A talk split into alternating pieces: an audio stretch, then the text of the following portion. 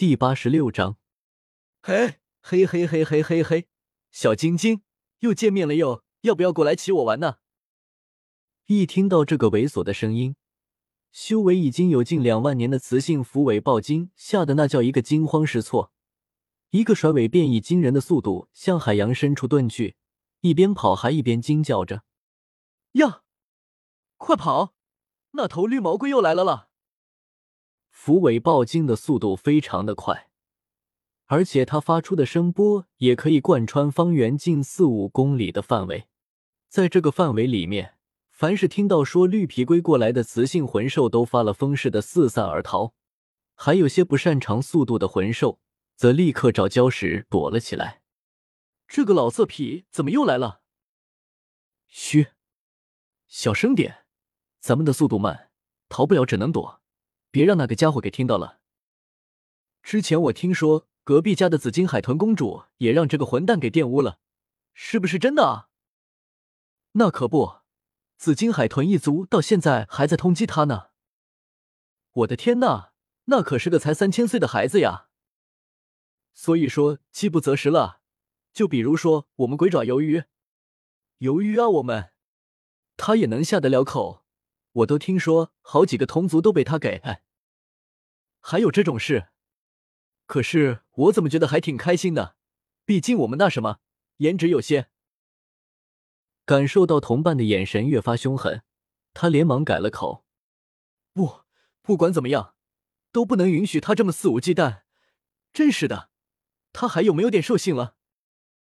而就在这时，一个悠悠的声音在他们的身后响起：“不不不，两位美丽的母兽，对我而言，只要是母的，那都是美丽的。至于我有没有兽性，你们试试不就知道了吗？嘿嘿嘿。”呀，出现了！凄美的叫声在海洋中响起。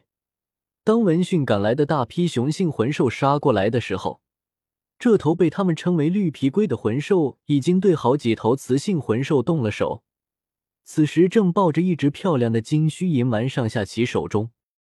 死绿毛龟，住手！放下那头金须银丸，让我……啊呸！快停下你的兽行！啊！原本态度猥琐的绿皮龟一听到有雄性魂兽的声音，语气立刻不良起来。老子对雄性魂兽没有一点兴趣，给老子有多远滚多远！哈哈，就知道你这个家伙不会乖乖听话，那就让你为自己的行为付出代价吧。绿毛龟一边猥琐的抚摸着金须银蛮的身体，一边狂妄的笑道：“七万年的王级魂兽都没几头能破开老子的壳。”就算让你们一起上，也奈何不了我。哈哈哈！你的金兰圆龟的大名，我们自然清楚，所以一早就已经想好了对付你的办法，而且你已经中招了。什么？就在这时，原本被他玩弄中的金须银蛮立刻扭转起长长的身体，将绿毛龟给捆了起来。原本雌性的声音也瞬间变成了浑厚的雄性魂兽声音。哈哈哈，没有想到吧？我们蛮类魂兽可是雌雄同体的，就是为了故意引你出来，我可是特地雌化后等你上钩的。果然，当发现对方变成雄性之后，金兰圆龟吓得贝壳上绿毛都掉落了不少。不要啊！太恶心了，雄性不要碰我。或许是因为他的力气实在是太大了。没几下就从金须银蛮的捆绑中挣脱了出来。紫薇，可恶！居然使出如此卑劣的手段！你们恶心到了老子，而且也成功的激怒老子了。今天老子就要将你们这些雄性魂兽全部驱赶出去。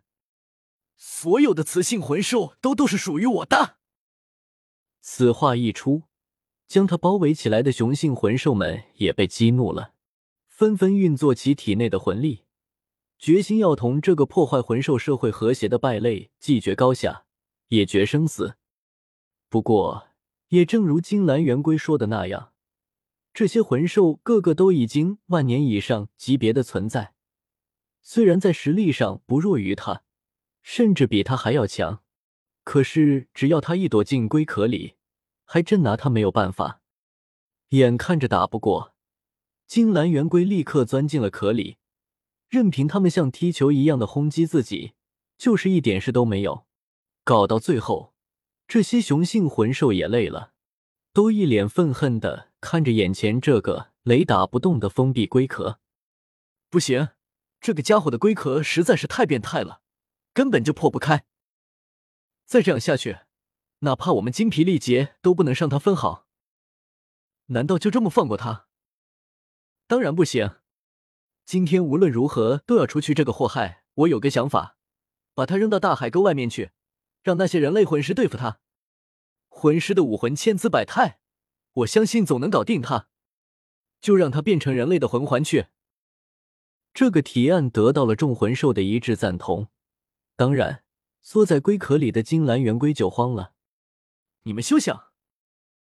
就在他们准备搬动它的时候。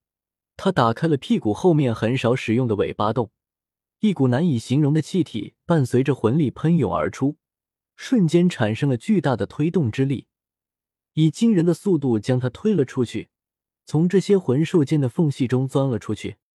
不好，快追！哦，什么玩意儿？啊！我一定要杀了他！从众雄性魂兽的包围下顺利逃脱出来，金蓝圆龟。以这个方式推行了很远的距离之后，才停下来，从龟壳里钻出来。他看了一眼身后，确定没有魂兽追上来，他冷笑起来：“哼，老子总有一天要把今天的仇从你们的雌性同族身上讨回来。”他四下看了看，发现这里光线亮了不少，于是他马上就确定自己现在所在的位置，无奈的说道：“居然还真好巧不巧的跑到大海沟附近了。”海底五千米的地方是根本没有阳光可以钻过进来的，生活在这里的魂兽基本上都已经进化出夜视的功能。但是他现在所在的地方，就算不用夜视能力也能看清。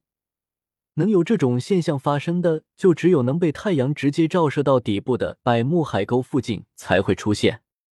得了，回去吧，我可不想跟人类打交道。就在这时。他突然察觉到了有什么在靠近，下意识的还以为是追兵过来了，不过却是从百慕海沟的方向过来的。他的视线本就很好，再加上这里有一定的光线，所以很快就看到清了对方的身影。那是一个曼妙的蓝色身影，很显然是一个跟自己一样的类人形的魂兽，上半身是女性身姿，蓝金交加的皮肤。配上头上那水中飘逸的淡蓝色丝发，瞬间就让他无法移开视线。